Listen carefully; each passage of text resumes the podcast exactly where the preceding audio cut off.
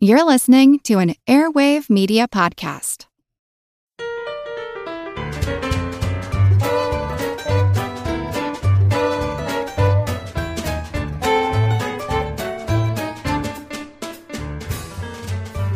Hello, dandy and definitely darling data devotees.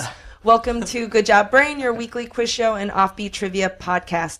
This is episode 13, and of course, I'm your humble host, Karen. And together, we are your double duo of dexterous detail dealing deputies. Dang. We're a double double, duo. double duo. duo. I guess I see what you did. there. oh, two duos. Two duos. That's your best one yet. I'm marking this show Oh. 13 Oh, best yeah. alliteration. Yeah, yeah. Thank you, thank you. And uh, it is episode 13. Uh, we should have really done our superstition show for this show. Makes a little bit more it sense. makes so much sense now in retrospect. We'll And try to match later episodes up with appropriate numbers. Yeah, our Uh-huh. 42 can be meaning of life. Uh-huh. Yep. Yeah. Oh, yeah. Can- 16 can be like John Hughes movies. Oh, Yes. yes. Let's- Yeah. Okay. All right. We're committing ourselves. Here we have I'm Colin. Dana. And Chris. woo in 13 in our superstition episode. Uh, th- the fear of 13 is tr- uh, tri- Triskaidekaphobia. triskaidekaphobia. Fear of three and ten. And you also shared that it was an E EMERP number. Oh yes, that's right. It was the smallest prime number that, if you reverse the digits, is also a prime number. Uh. Uh-huh. I also found out that 13 is also a what mathematicians called a happy number. A Hmm. happy number. Which which means what? So a happy number, by definition, uh, you start out with any positive integer and you replace the number by the sum of the square of its digits. So one and three are the digits. So the squares would be one and 9 And you repeat the process until the number equals one when you add it together. So if they equal to one, then it's a happy number. If it doesn't, then it's a sad number. Oh. I like math terms, like imaginary numbers. Do they have like sparkle numbers? Sparkle numbers. Like, Shiny numbers. rainbow numbers. Yeah. So 13, 1 plus 9 equals 10. And then you take the digits Ah, of those. Square of and one, the square plus of zero, one is square of zero is one. I see. So What is this useful at all? I don't think so. I bet- really don't think I so. bet there's a way it, it works Yeah. in some like one one more piece complicated of evidence formula. for mathematicians need to get out more. yeah. Like, And uh, we also have some cool news, bizarre headlines. The big brainiacs over at MIT solved the age old question of pouring ketchup smoothly onto things. Oh right, I read about The I- Mm-hmm. stuck ketchup problem has now been solved uh, by MIT engineers, uh, and what they did was they actually invented a slippery bottle coating Yes. Right, right. that takes away a lot of the, the makes sense. friction. Mm-hmm. Yeah, th- that the ketchup gets stuck in the bottle, and it's called Liquid Glide. That sounds like something you might find at an Uh, Again, adult novelty I know, store. exactly. MI- MIT engineers, again, proving that they're really good at inventing things, not so great at making things. we'll leave that to marketing. Let's get the marketing team. Liquid Glide. Uh, it's made out of non-toxic and FDA-approved materials, though it has not been disclosed what actually Liquid Glide is made out of. It's made of a substance Who we found knows? inside this Oh, meteorite. So Can we who call knows? it tomato move? Oh, tomato move. Tomato move. But what if you use it for honey and other and mayonnaise? right. Oh, I suppose. right. Or mustard. Or Right, Yeah. right, right. Well, think anyway. of more condiments we can use it. Yeah. uh, ggb.podcast at gmail.com for all your naming suggestions. yeah. All right, and we have our usual general trivia segment, which is pop quiz hot shot. Here I have my Trivial Pursuit card. Barnyard right. buzzer is ready, All right. please. All right. And geography blue wedge. Here we go. From what California community do you cross the border to Tijuana, Mexico? Uh, so I was a little early. Sorry. I'll recuse myself. And from you that probably uh, Do it. speak from experience, probably. One. Uh, that's from San Diego. No, Uh, oh, San Ysidro. yeah, San Isidro. oh, okay. I've right. heard that, but I that's wouldn't right. have been able that's to right. recall it. Sorry. All right, pop culture pink wedge. The presidents of the United States of America, the Mm-hmm. band, performed the theme song to what TV show? Oh, Colin, was it? Uh, oh no, it wasn't. I was gonna guess Malcolm in the Middle. that's they might But be that's giants. right. They might be giants. Yeah. That's right. As I was halfway through, I realized. Oh. That's what I was going to guess. Um, No, it's not Get a Life. That was REM. Uh, E pass. It's not Pete and Pete. Nope. No. Cleveland rocks. Uh, Oh, the Drew Carey. Carey Huh. show. Ah, right. That's right. Huh. I knew it was a big, big hit show. Did not know that was them. A yellow wedge. What U.S. president coined the term "axis of evil"?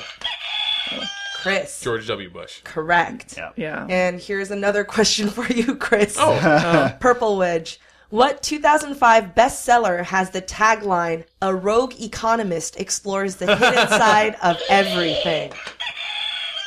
You buzz in early, Colin. Chris. uh, Freakonomics. Freakonomics by Stephen D. Levitt and Stephen J. Dubner. Green Wedge for Science. What skill do you possess if you can bend a spoon without touching it? Oh, sorry. Dana? Telekinesis. Telekinesis. That's right. Yes. And last question. Deception, I believe, is the, is the accurate answer. because this is- Baloney. Strong yes, bound. the skill of deception. Right. Last question. Uh, in 2005, what basketball star was sworn in as a reserve officer in Hmm. the Miami Beach Police Department? I knew you know this. That was Shaquille O'Neal. Shaquille O'Neal. His salary, do you know what his salary was? oh, as the reserve officer. Is it Oh, one dollar? Yeah. It is. Yeah, That's I was, what I was yeah, gonna something guess, too. token like that. Right, yeah, yeah, One right, dollar yeah, yeah, a year, sure, which yeah. is nothing compared to what he makes. Well, There are it's these because they great- have to pay him something, right? Right. Yeah. and he doesn't want to, you know, elicit any taxpayers complaining, like, well, Yeah. he doesn't need this thirty thousand dollars a year or whatever. Right, Give yeah, it to somebody who deserves it. Yeah. Right. Yeah, There are these great stories of him. I mean, he, he really does have a genuine interest in law enforcement and has said many times that he would like to be a sheriff or a police officer. And so he there are these great stories of him going on ride-alongs, you know, and even busting down doors. Like, I mean, can you imagine yourself as like, you know, Yeah. a drug dealer or you're in your apartment and the cops break in the door and there's Shaquille Shaquille O'Neal. well, Steven Seagal is also Yeah. a fan of law enforcement as Yeah. well. Is it- he's a deputy, isn't he? Yep. yeah. I smell Small a reality town. show. He, it is a already reality is. show. Oh, Yeah. No, no, no. I mean, the, the Shaquille The two of O'Neal them version. together. Oh, Yeah. Wow. that would be weird. Shaq and Steve. and we got our Kickstarter backer question here from uh, Shane Williams from Maine. And his question is a little bit of a mouthful. What English word that starts with an A in French is the Australian term for the British? English An word. English word that starts, starts with an A. It's used in the French language. In in the French, it- yes, Wait. used in the if, French if a language. French if a French person were to use this word, it would they would be described would be how the Australians describe the British. Correct. Angles? No, it is apple in French, which is palm, and palm is the term Australians use to describe the British. Ah. and uh, Shane himself is a, a Welshman, and he says here he's like, "Oh, Wales is the UK version of Alabama." We're gonna get angry letters from two places now. I, yeah, so these Kickstarter backer questions are just one of the the cool things that we reward to some of our initial Kickstarter backers uh, who are generous enough to give us some money uh, to help us set and start this podcast up. Uh, so again, a big thank you to all the ones who donated money back in January. And in addition, there are a few individuals who really were extra generous. And one of the rewards for these uh, high ticketed backers is that they get to choose our topic of the week. So today's episode is our first backer dictated topic show. yes. And uh, Nathan, uh, he gave us a ton of suggestions, including from uh, name origins. He's really into uh, mythological creatures from fantasy and, and video games. So, for today's topic of the week, we're going to talk about monsters. I got a monster in my closet. Someone's underneath my bed. The wind's knocking at my window. I'd kill it, but it's already dead. Monsters, mythological and uh, fantasy creatures. Big topic, but a, a wonderful topic. Yes. a we'll try and- wondrous Try and topic. scratch the surface. And I'm going to start off uh, with a quiz. Oh. Ooh. All So right. get your buzzers ready. get this buzzer back here. All right. This quiz, uh, I'm going to call it the monster body part mashup quiz. Okay. So, in, in many cultures, a lot of monsters are a, a hybrid representation of multiple animals, uh, featuring different body parts from different creatures. Right. So, for this quiz, I'm going to describe the, the makeup of this monster's uh, animal parts. in his body, Hmm. and you have to identify the monster. So, for example, uh, if I say body of a horse, torso of a human, you would say Centaur. Centaur. Yeah. centaur, correct? And uh, these monsters are, are pretty common in Okay. literary and mythological references, so nothing too obscure. Here we go. Okay. Number one S- half snake, half person. Darn, I knew this. I know this too. Ah, it's killing me. It is a naga. Naga. Yes. Naga. Yeah. Okay, Yeah. okay, yes, yes. Ugh. All in, right. in Final Fantasy games and, and Dungeons and Dragons.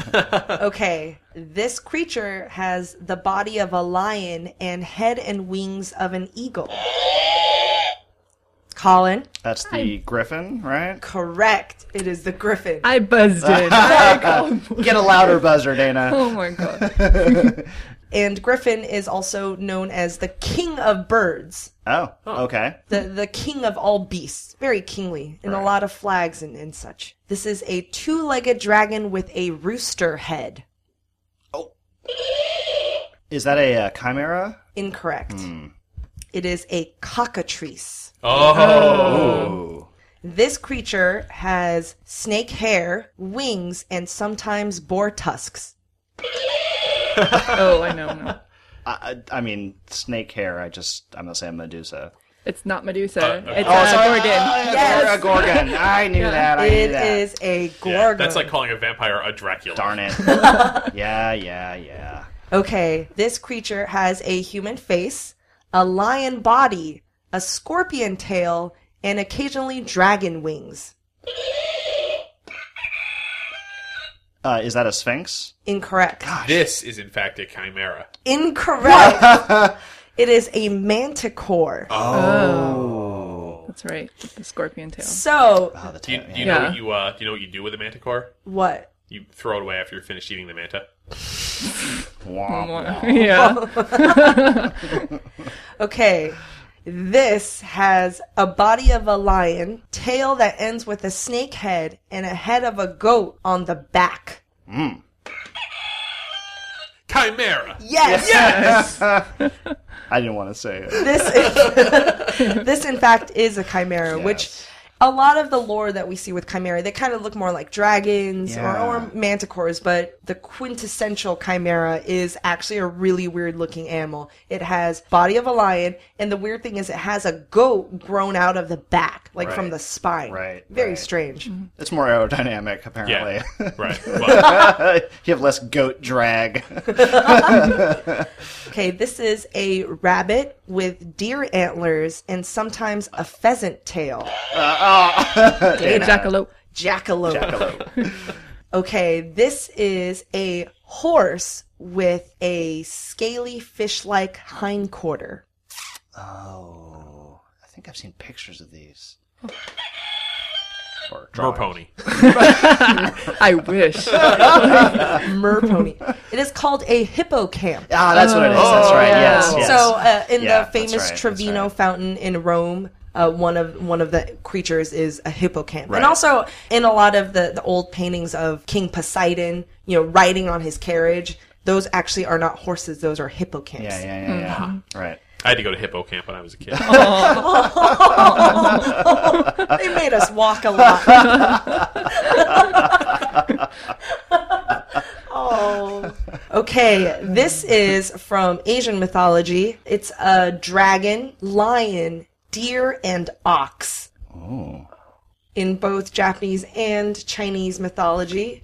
Famously known more as a beer name. Oh, Oh, this is the Kirin. yes. Yes, the Okay. Kirin. Yeah, that's right. Yeah. There's even a picture of it on the label. Yeah. And Why is it so familiar? Yeah, yeah, yeah. And sometimes in some of the stores where they have the Kirin beer mini kegs, they actually include a little plastic spout that you put on the opening, and it's a little Kirin oh, I like head. that. That's cool. And his mouth opens, and the beer comes out. Okay, the last one. So we know a centaur is a man and horse. Yeah. What is a man and donkey? Oh, oh. I mean, Ah. I'm just gonna cackle I know for I've a heard while. of this. Yeah, yeah, yeah. It is called an Ono Centaur. Oh, Ono Centaur. oh no, centaur. O N O Centaur. Oh no, centaur. O no Centaur. Ono Centaur. Oh, And that is my mashup body part monster quiz. That's a good quiz. one. That's a good one. I thought you were gonna do Merlion. oh, the from one from Singapore. Singapore. Yeah. Merlion. Which is what? Which is what? It's it's a lion with a merpony, fish tail. but- ah, okay. It's a merpony. but with a lion. it's a better branded merpony. merponies are coming back. My little merpony. kind of speaking of Gorgons, I was going to talk a little bit about Medusa. So, Medusa came up in trivia for us once, and we couldn't remember which Greek deity cursed her to have the snake hair and, you know, That's turn right, that's people right. into stone with her face. And the answer was Athena. And so I looked up the story, and I'll give you the Dana version of the story. This So is do we- the Dana's Notes version. Right. Medusa was a beautiful maiden and she was in Athena's temple for some reason and Poseidon raped her for some reason there. Athena caught the rape happening and was mad at Medusa for it, not at Poseidon. Wow. And then decided to curse Medusa with the snake hair and the face. Blame, blaming the victim. I Rather- know. yeah. That is so effed Wait, up. so this isn't all of her beef with Athena. It goes on, and so I'm never gonna forget that it was Athena who did this. So she, so Perseus goes on his journey, and he has all these tasks, and he got all these gifts from the gods. And the gift he got from Athena was the um, mirrored shield, and he used that very same mirrored shield from Athena to look at the reflection of Medusa and cut off her head Right. with it. Oh, by the way, when he kills her, um, she's pregnant with Poseidon's child, and what comes out of her is Pegasus, the winged horse that he rides. What? Ah. Yeah, and a golden sword comes out of her too. so, Wow, I want to see the sonogram of what that looked like. yeah. Now, to the left of the sword here, I see some wings. I don't, don't understand what I'm looking at. It's the bird horse with so Pegasus is the white horse with the big wings. It Wow. can fly. Pe- And, And its birthed mom and dad is were Medusa. Poseidon and, Poseidon. Medusa. uh, Yes. Wow. Whoa! I bet he thought he was adopted for so no. long. And my brother's a sword. I look nothing like my sword. Perseus uses Medusa's head as a weapon and turns people into stones, and the blood from her head turns into serpents in Ethiopia. Like it, it's intense, all the things he does with her dead head.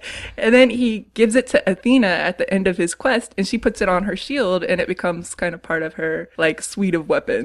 Her coat of arms. Yeah, her coat of arms has, has a Med- Medusa's head on her shield. Man, don't piss Athena off. Yeah. Or don't piss any of the Greek any gods of the off. Greek gods. They're yeah. pretty brutal. Yeah, they rarely take pity, and when they when they afflict you with things, they afflict you with things. They don't forget. Yeah, either. they don't mess around. Nope. Speaking of winged horses, so for this episode, I decided to um, investigate uh, the origin story of the official, unofficial, uh, mythical animal of, of Good Job Brain, the, the unicorn, which for some reason keeps coming up podcast after podcast. Um, and I just I, I wanted to know like why this e- extensive, centuries long fascination with with unicorns. Like, where did the idea of it come from? Like, why is it so intoxicating to believe that there is a, a why why the one horn? You know, like what what is the deal? Apparently, there was a, a the- the first like written reference to the unicorn. There was a Greek historian named Titius who wrote about seeing them in India. And so basically, what happened was like, oh yeah, you guys, I totally saw these things Right. in India where you'll never ever go Trust me. because you're going to live your entire lives like five minutes distance from the village where you were born. but no, seriously, these things exist in India, and so that any, anybody who traveled around with the locals told me stories of the horse with one horn that kind of walks around in the forest and stuff like that, and and so a lot of it kind of comes from like um, apparently there were there were cave paintings of certain beasts and they were drawn in like 2D in profile, and so instead of drawing two horns, they just draw the one horn because that's all you could see in the in the profile. So this kind of comes into like, oh, but they only had one horn. There were creatures that they called like monokeros in Greek, meaning like one horn. But like that's also where like rhinoceros comes from, which is nose horn, right? And so like that might have all gotten a little bit confused in the telling and retelling and this, you know. And actually, what's what I didn't know until I started looking this up is that unicorns are mentioned in the Bible like many times. What? Like for instance, if I may do a dramatic reading from Job thirty nine nine. Yes. Will the unicorn be willing to serve thee or abide by thy crib? Canst thou bind the unicorn with his band in the furrow, or will he harrow the valleys after thee? And basically, like a lot of this could be mistranslations of like again, like monocaros, like actually Yeah, referring to actual, like like an ox, like like that's what they kind of think is that the the translation of these things into unicorn doesn't necessarily mean horse with you know one one antler and, and wings flying around the forest, but in fact, you know, just like an ox or something to that effect. But unicorns don't usually have wings, right? That's like the extra special sparkle. Oh, I meant ones. big- I meant big nap. Yeah, yeah, yeah. Yeah, um, yeah no, I don't That's think after- yeah. that's aftermarket. So no, in fact, so so the for, Lisa Frank version of unicorn. so for Right. centuries after this, you know, people believed in unicorns. People believed that somewhere out there there were unicorns. And you're right, yeah, at that point they probably didn't have wings. Horses with one horn. So of course they ascribe mystical powers to them. Because they're like, so like, like rare. dragons as and well. in- in like yeah. in like medieval religious art, you see unicorns, and it comes to symbolize Christ and purity, and like unicorns can only be tamed by a virgin. That's right, You that's know, right, right. Um, they only. I listen- did not yeah, know that. Yeah, yeah, yeah, that yeah. seems like a really Yes. clear allegory or I, metaphor. Like a- for well, something I had like a, that. I uh, just a very quick aside. I did have an old art history professor. Who, I thought you were who- gonna say. Actually, I did. I tame a did. I did unicorn. tame a unicorn once. When you were Uh, a virgin. I was a virgin. Um, uh, no, I did have a uh, an art history professor who who would who would always point out that the obvious phallic symbolism of the unicorn having to be tamed by the virgin. and Of all that course, stuff, right, right. yes. And actually, Oh, You just got that. yeah, Ew. It's always that. It's always that's the matchup. yeah. right, right, right. Whenever you're trying to figure out where anything came Yeah, from. it's Yeah, it's, right. Just it's Just always think about the phallic that. symbol. Um, Yeah. and, and people would actually take tusks from narwhals, you know, the whales that have like the one really long Oh, sure, sure. Uh, Uh-huh. well, tooth is, you know, evolved from a tooth, right? Did you not know this? No. The narwhal tusk that My they mind have is getting blown looks left the and whale right. Oh, with the long tusk. It's actually a it's a canine tooth, Right, um, right. That just sort of evolved into this tusk, um, and, and it's spiraled, and that's what the unicorn uh, horn was supposed to be. It was supposed to be spiraled, and so people would take these and they would sell them as unicorn horns. Ah, that's clever. Which, quite frankly, I think that selling them as narwhal tusk is Yeah. more interesting because Yeah. it's actually real. Well, but narwhals aren't magical the way unicorns are. I think narwhals are cooler than unicorns because they're in the ocean. Yeah, it's you're, even you're more not mystical. buying your narwhal horns in the right place that day. You don't have to be a virgin to tame a narwhal. but you- Uh, Let me tell you right now. and now I be- and now I believe you may have seen this when you're doing your research. Didn't they at some time? I feel like in our lifetimes they've genetically engineered a unicorn. Ew, right? I- Am I no. am I totally making this up? Or no, I want to Oh, look it up now. guys are I wa- I want to Well, Google this. Yes, that is actually um, it's kind of true. Like there are there well okay, so per, helping to perpetuate this myth have been like you know drawings or descriptions of other animals that might have had one horn, but there may have been genetic you know uh, flukes where like a goat would be Yeah. would just have one horn. right, you know, like it, it's totally it totally possible. makes sense. I do have I do have a fascination with mer anything. Like mer anything is weird. Anything that that you see on land, but it's like some sort of an ocean version. Right, right. It is really weird. And so, of course, we've mentioned this in our advertising show because we were talking about the Starbucks logo lady, which is a siren, but specifically a specific type of siren that has the split, But tail. Yep.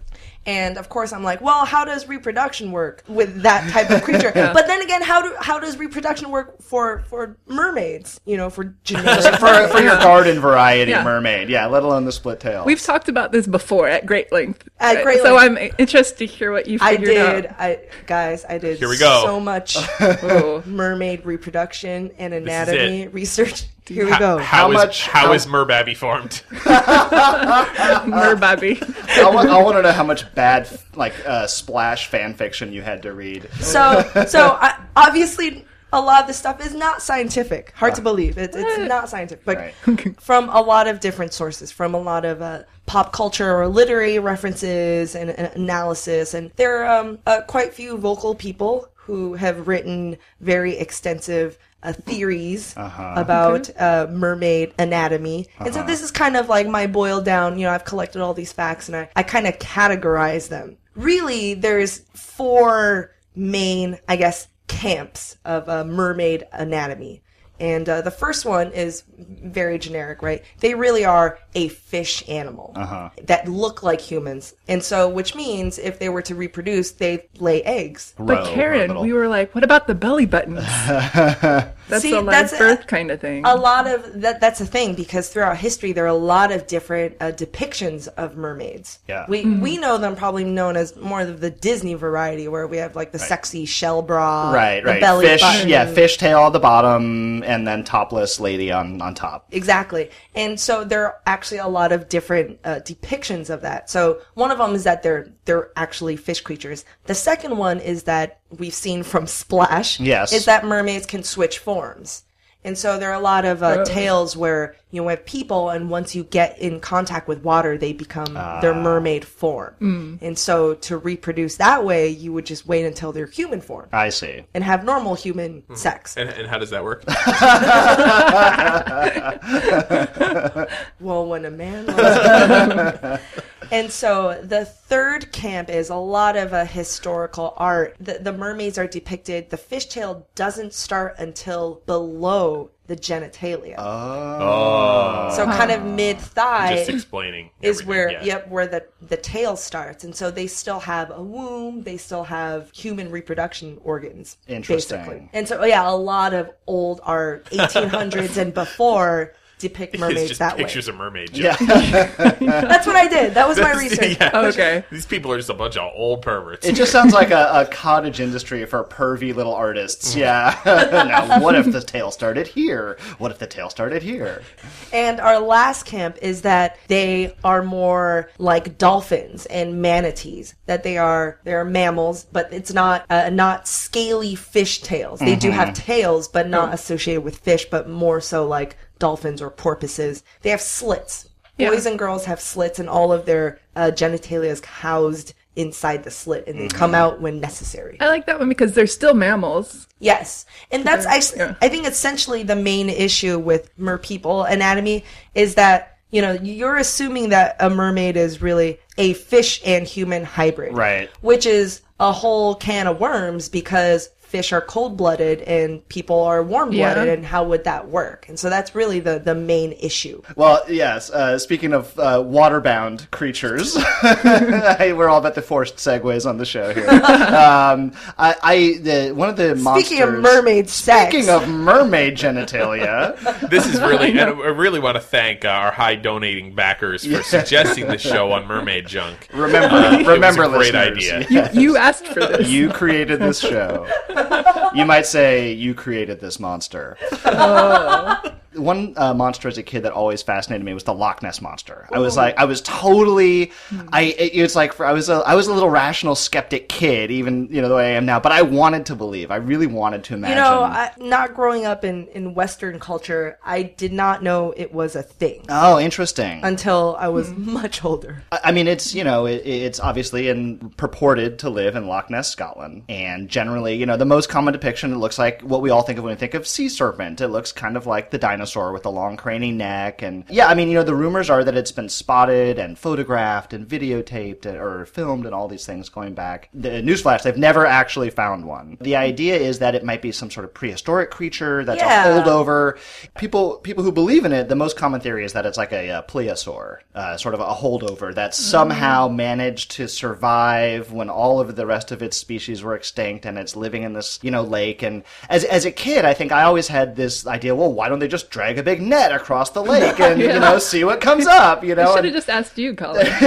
yeah, you know, dear Scotland, I I think we keep getting these letters from this annoying eight year old in the states. we should just do it. We're gonna drag it in. And I think you know, Strike even it. uh, when uh, there's an episode of The Simpsons where uh, Homer gets roped into a, a Mr. Burns scheme to try and track down the Loch Ness monster, and they, they show them kind of pumping the lake out, you know, and Yeah. and I sort of had this, but so I was doing a little research. I, I had no idea just how massive Loch Ness is, and so it actually it, it gives some credence to the fact that there could be this creature lurking in there that's been there for hundreds and hundreds of years. The lake is is over 22 miles long. Whoa. It is.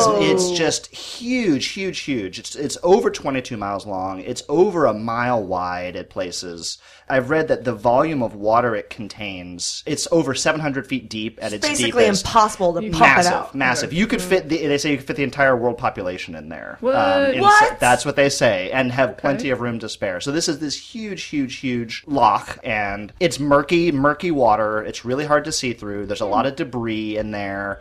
So the fact that it's so deep and so long and so wide, you could sort of conceivably believe that there's a uh, plesiosaur maybe swimming around in there. Did they ever find bones? Well, no. I mean, they they've never found anything that's conclusive. I, I- I mean, I'm, I'm going Well, to say anything- obviously. I'm going to say obviously because at this point, I don't actually believe that there's a monster there. But they they still one of the things that really fascinated about me about this, even as a kid, was that they kept sending all these missions out there. You know, and I was thinking, well, if they're sending out these scientific crews, there must be something there. You know, surely all these grown ups wouldn't pay all this money to go look for something that I was a naive child. Now as a grown up with lots of hobbies. Right. They've sent side scanning sonar out there. They've Hmm. sent uh, all sorts of crews out on the on the uh, the water trying to find it as far back as as far back as even the 30s. You know, serious uh, undertakings have been taken, and you know there was one even into the into the 70s. They had a huge. They called it the the big expedition, which was this was going to be the one we're going to find it. Um, and they had developed a, a system of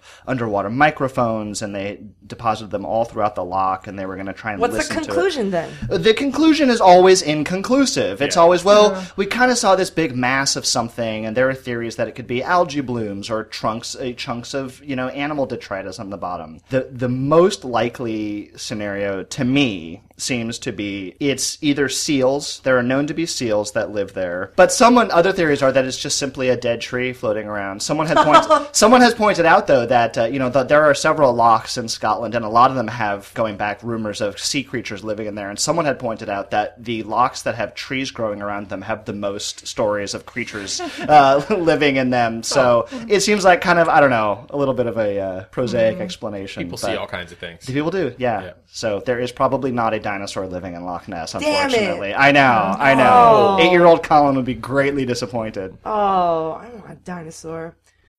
When you need mealtime inspiration, it's worth shopping Kroger, where you'll find over 30,000 mouthwatering choices that excite your inner foodie. And no matter what tasty choice you make, you'll enjoy our everyday low prices, plus extra ways to save, like digital coupons worth over $600 each week. You can also save up to $1 off per gallon at the pump with fuel points. More savings and more inspiring flavors make shopping Kroger worth it every time. Kroger, fresh for everyone. Fuel restrictions apply.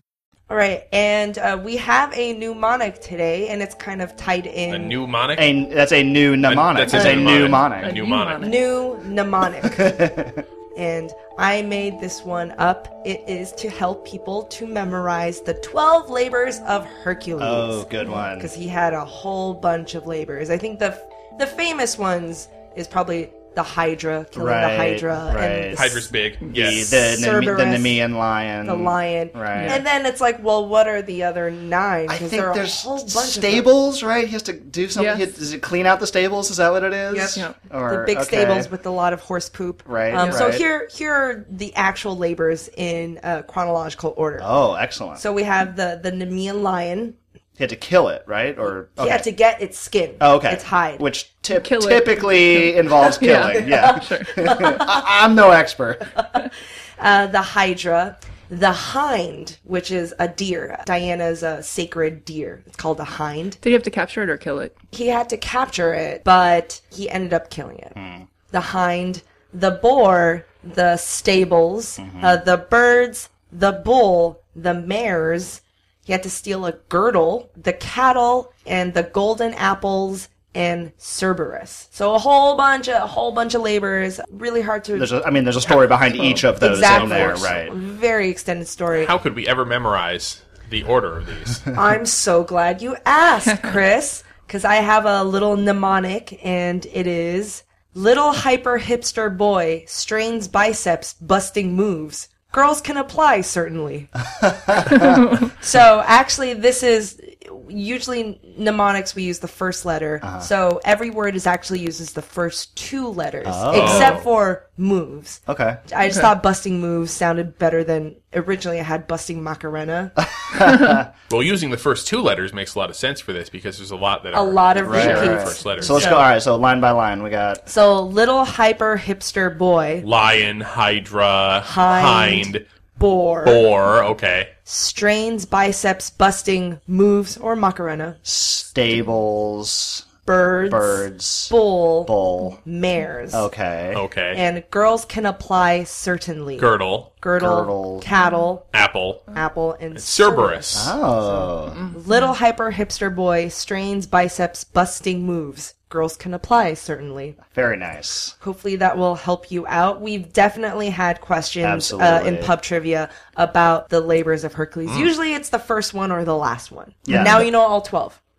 And of course, continuing our monster theme, we have uh, a bunch of monsters in pop culture that we would like to talk about. When I when I saw monsters in popular culture and was asked to come up with one, it was like, well, Godzilla, Gojira! Gojira, aka Gojira, created in the 1950s in Japan. Now we all we all understand that what Gojira is a is a metaphor for, right? I mean, it is the, the A terrors dino- of a the atomic dinosaur? age. I- E-, exactly. Yes. What? Yeah. It's Yeah. a yeah. metaphor for Gojira. dinosaurs. Is, the the movie is just sort of manifestly about. I mean, Japan had just survived like the firebombing of Tokyo and then the nuclear annihilation of two of Yeah. its cities, and so it's working through these fears and uh, and and sort of lingering emotions about nuclear disaster. and that was his main weapon, right? Well, I that's mean, where he came from. Yeah, yeah, He was yeah. a he was a lizard that was in a nuclear accident and grew to giant size. And they they would bring these movies to America as well as Japan and just change the living heck out of them. These these movies just went on and on and on. Trivia about Gojira, the name. Uh-huh. Do we know where the name comes from? Ooh. It's one of our favorite things. It's a portmanteau. I was I was just gonna say I don't know what it is, but I was gonna is. wager anything it's a portmanteau. It is, in word. fact, Oh oh oh! Uh, is it? It's God God. Uh, never no, mind. no, Japanese because cow. remember, because remember, Godzilla, it, Godzilla was a uh, American uh, Anglicized. an Anglicization, yes, exactly. right. Mm. And it was a mangling of, of it, basically. Um, Gojira. It's actually Gorira, gorilla, Ah. and Kujira, which is whale. That and that is that is absolutely Gorilla true. whale. Gorilla whale. Gorilla whale. Portmanteau of gorilla and whale. Like Gojira it. Where's slash the whale, come in? well, he lives in the sea. He comes well, out of the he's, he's ocean. big. He's big. Oh yeah, that is true. Yeah, he's big. Okay. And he, he's he his his home is in the ocean, right? And That, that was always my favorite scene: is him slowly rising out of the coast. You know, water coming across the coast. Right. Do we know if it's a boy or a girl?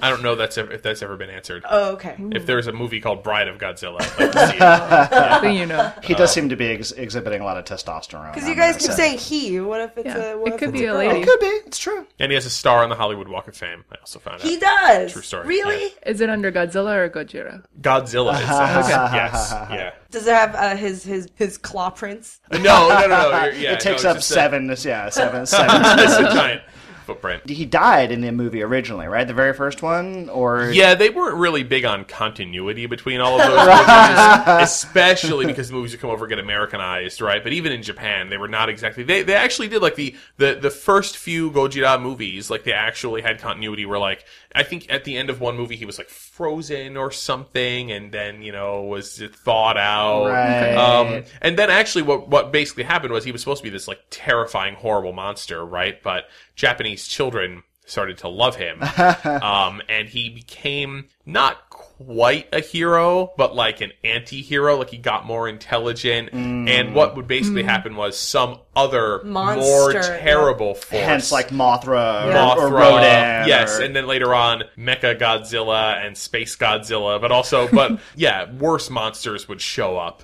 Then he would end up saving Earth by battling these monsters and then retreating. He's to like his home the in ocean. T Rex from Jurassic Park, Uh, yeah. saving from the Velociraptors. He was still a real jerk, you know. But, at the same, but it's like you, it was a way of sort of positioning him where you could. It was more that he was misunderstood. Yeah, it wasn't that he was out and out evil. So, I'll, you know, going to the other end of spectrum of history here, you know, we've got the modern day Godzilla. I was uh, doing a little research on the Cyclops. Um, I love the Odyssey. Yeah. I love the Uh, Odyssey. yeah, hands down. I mean, the, the most well-known appearance of the Cyclops is Polyphemus, the head of the Cyclops guys on the island that Odysseus and his men uh, end up crashed on in the Odyssey. Also played by John Goodman in Oh Brother Where In Art Oh Thou." Brother, Oh, Yeah, Yes, yeah, yes, yeah. Karen's favorite movie, Yeah. as we discussed. That's right. Uh, I mean, they do appear a lot, though, in, in Roman and Greek writing. Um, you know, Hesiod talked about three Cyclops brothers, Brontes, thunder, steropes, lightning, and These sound like American gladiators or wrestling names. Brontes and Argies, bright. Clops count as a deformed human, or are they on their own a whole different species? They, they were classically described as offspring of the gods. So you know when Hesiod when Hesiod talked about them, they were the offspring of uh, Uranus and Gaia. So that they had sort of divine origin. But what I got interested in is sort of the story uh, that I had read about the the origin maybe for these in real life. There's a theory that part of the Cyclops legend may have come from ancient dwellers in in ancient Greece finding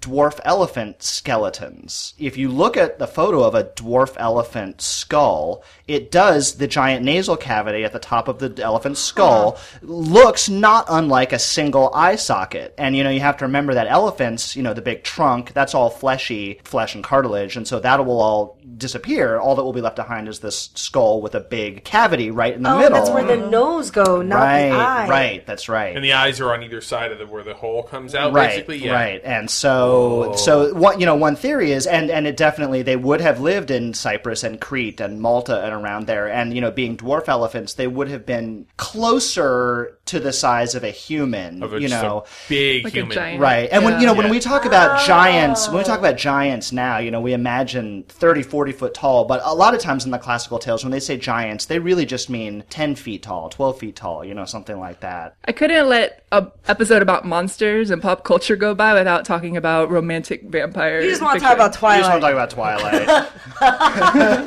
I'm not a twihard, but it's fun. But I, I think it's really interesting the difference between what happens in romantic vampire fiction and what happens in traditional vampire because fiction. it's almost like it's almost like two different creatures. So by Yeah. romantic, you mean the Twilight and True Bloods Yes. and like Basically, they they get a there's a lot of pushback saying that they're not real vampires or they really violate the traditions of vampires. I think it's interesting to look at what the what the traditions are and what they are violating and what they don't and why why they're violating certain rules of the vampire universe. Got it. Got it. So I, I went over the list. It totally makes sense why the powers are the way they are. And I know people get really upset and they're like, they're not real vampires. But it makes sense. It makes sense in this enlighten world. us. Hear me out. Hear me out. Yeah. The, the thing about vampires being cold, that's pretty solid amongst all of them. They're, they are dead in, in True Blood and Twilight. Then vampires don't need to breathe oxygen. That's true. Really? Because they're dead. oh, okay, Right. okay, So- okay. And then the whole thing about vampires being able to shapeshift or turn into bats or fly, like they can't really do that. They That's a more modern No. thing you're saying. no, that's the traditional. Oh, that's the You know, traditional. like the, Oh, oh, okay. the Got it, got it. Dracula The other turns way. into a bat and Yeah, yeah, flies yeah. away. The no reflections thing, vampires don't have re- reflections. That's not true in True Blood or Twilight. You can't Mm. see their reflection. Well, they've got to sit there and admire themselves. Yeah. Yeah, how are they Listen- gonna do their hair? The same with the picture. How can you take a picture of your hot boyfriend Right. with, with your camera phone Yeah. if you Hide it in your jewelry box. the thing about entering your house if they're invited or not. Right. Wait, I don't know that. There's a thing. Uh, yeah, like vampires can only enter your house if you invite them in, Huh? and, Didn't and know I've seen that referenced in many yeah, Yes. modern Yeah. tellings. Not so in Twilight. He comes into her room while she's sleeping all the time, constantly. But True Blood keeps that rule.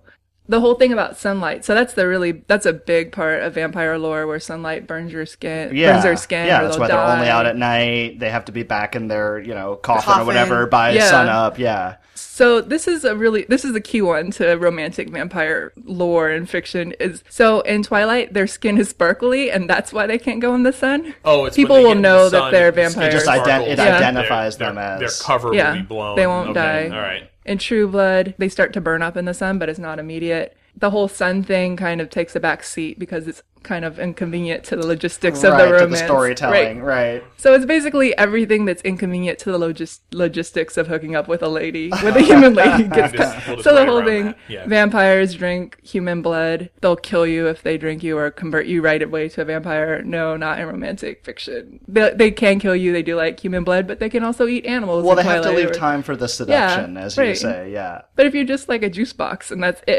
like, that's not- so the thing with the ro- the vampires and romantic vampire fiction is that they have special abilities. They have um, telepathic powers, or sometimes they can run really fly. fast, They, yeah. ru- they know what you're thinking. They can glamour you and convince you to do things, which does turn up in traditional vampires sometimes. It's just all about seducing the ladies. Right. So, okay, Dana and Karen, having discussed this, why are vampires sexy? I don't know. Why, Uh, why are girls so intoxicated with the idea of their boyfriend being a vampire when they're teenagers? Is it like Ah. an escape fantasy? Like, I think it's maybe like the bad boy archetype, but heightened, right? Mm. Amplified. Like, oh, they're mysterious and they could hurt me, but it's kind but of this alluring. one really likes yeah, but this me one and- He really won't Yeah, hurt exactly. me. He He, won't could, hurt me. but He he, could be- won't. Oh, okay. They're so abusive. Those books. It's weird. I, I, why do people like this? But then again, we're you know we're we're not teenagers. I, I feel like maybe it does fill some sort of emotional. yeah, Everybody shush! William Shatner has something to say. Cat and Jethro Box of Oddities. What do you do when the woman you love dies? Well, of course, you dig her up and you live with her. The show examines weird things. There are plenty of old photographs from this time period of children out in the streets playing in and among the dead horse carcasses. Oh, I miss those days. Things used to be so much simpler. Cat and Jethro Then there's the urine wheel, which sounds like a really bad game show. thing done weird things. Cat and Jethro Box of Oddities. That is really mysterious. Join Kat and Jethro Gilligan Toth for the strange, the bizarre, the unexpected as they lift the lid and cautiously peer inside the box of oddities. Webby Award winning Box of Oddities podcast from Airwave Media. Uh, well, I have a uh, quiz prepared to Our final quiz Fine, I'll uh, segment. move away from monsters, not monster themed. to the here. buzzers. Yes, to the buzzers. This is a common thread quiz. Uh, the name of this quiz is Black and Blue. Somehow the questions or the answers will all have some connection to black or blue or both, perhaps. oh, All right, we'll start off with a, uh, a simple one here, with a 50 50. I know you guys like this. All right. Uh, so, you know, I hate in- 50 50. it seems like we always get them wrong. In the American Civil War, uh, we associate blue and gray with the two common uniform colors. Uh, which side wore blue? oh, I think that was Chris. Union. Yeah, it was indeed the Union. It wasn't until sort of as the war really got underway that they were really standardized. In the in the early days, they had all kinds of crazy uni- uniforms. Even I mean, just within a one side, you could have blue, gray, reds, blacks, different styles, and yes, as you can imagine, it looked a little confusing. unlike a you know a war at sea, you really didn't have that much time to prepare Right, uh, for them right. attacking you. Like they were just across the street, basically in some cases. It's yeah, yeah, right across the. like pond. put on whatever you have. By what name was Edward Teach? T E A C H. By what name was Edward Teach more commonly known?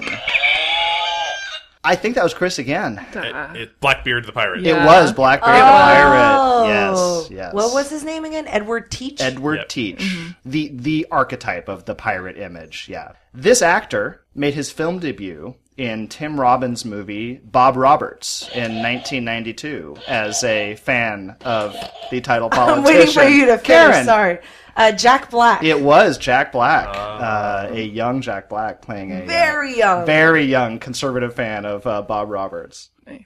All right, so you guys familiar with Otter Pops? You guys know they're Yeah. frozen treats, right? So you know how they all have these terrible puns associated with them. So Yes. very quickly, if you don't know what Otter Pops are, I they're don't. they're col- brightly colored uh, sugary liquid that comes in a plastic tube, and you freeze it, and then you kind of push them out and eat it like a popsicle. But each each of the colors has a character associated with it. So I'll Yeah. give you a couple here. So for example, the purple ones famously are Alexander the Great, and the, the the green one is Sir Isaac Lyme, and they have these little cartoony pictures of them. Yeah. What is the blue character?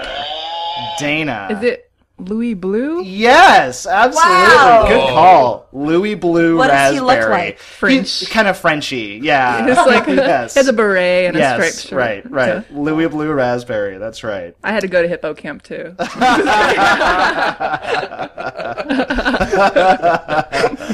In the saying, pitch black or black as pitch. But what is pitch?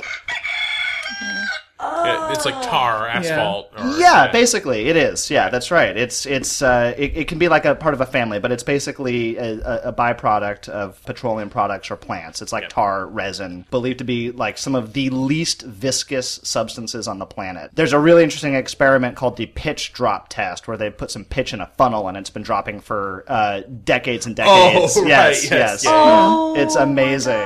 It's voted lowest viscosity liquid in Viscosity Today magazine five years running. the Fiji crested iguana was previously unknown, and it was discovered because it appeared in this 1980 movie where it was spotted by herpetologists as a creature they had never seen before. Whoa. Ah, The Fiji crested Karen. Blue Lagoon. Correct, the Blue Lagoon. So this is an amazing story. So they, they filmed in Jamaica and uh, Nanuya Levu, which is an island in Fiji, and apparently there are some uh, iguanas there that had never been documented before that just showed up in the filming. Oh my god. And uh, so Photobomb. a herpetologist named John Gibbons was watching the movie and is like, I don't know what that iguana is, and this is my area of expertise. So he, after the film, he flew to the island where they filmed it and discovered the Fiji crested iguana, and it was, uh, you know, entered new species. a new species, a hitherto unseen He didn't name species. it after himself. Well, you know, he showed some remarkable Missed restraint. opportunity. yeah. Missed opportunity. So, in addition to Brooke Shields and Christopher Atkins nude, the Blue Lagoon also gave us an iguana. They should have given the movie like a special award. for uh, outstanding achievement in iguana. Iguana discovery. Yeah.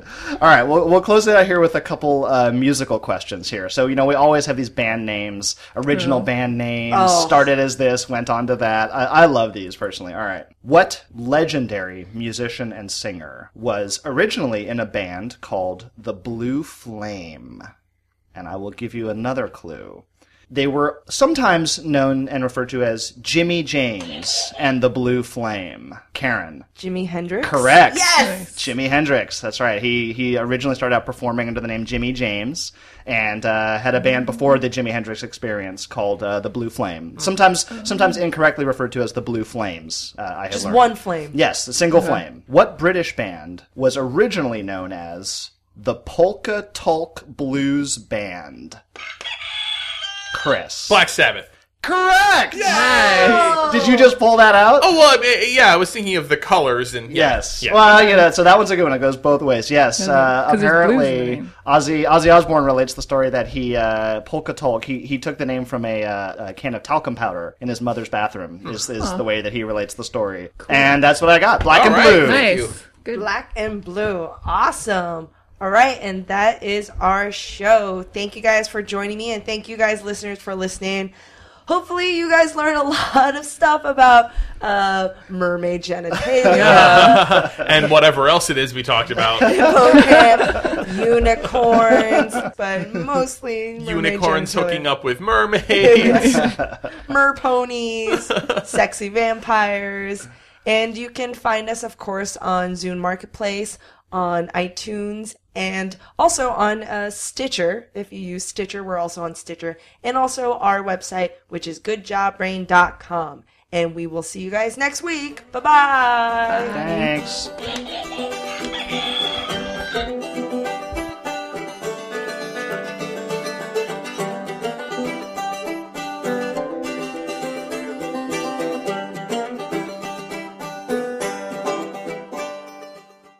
The corporate world is like the ocean. It's alluring, but it's also full of deadly creatures that can shred you to pieces. It becomes kind of like a Game of Thrones political arena where everyone's trying to murder you to get your job. My family doesn't come from corporate background, so I didn't have any sort of guidance in that. This is not your typical work podcast. Sometimes you need to be empathetic. And then there are times that you ask for input, but you don't really give a shit. Listen to the Ambie Award nominated podcast, Surfing Corporate. Stretch opportunity. What is this, yoga class? Get out of here.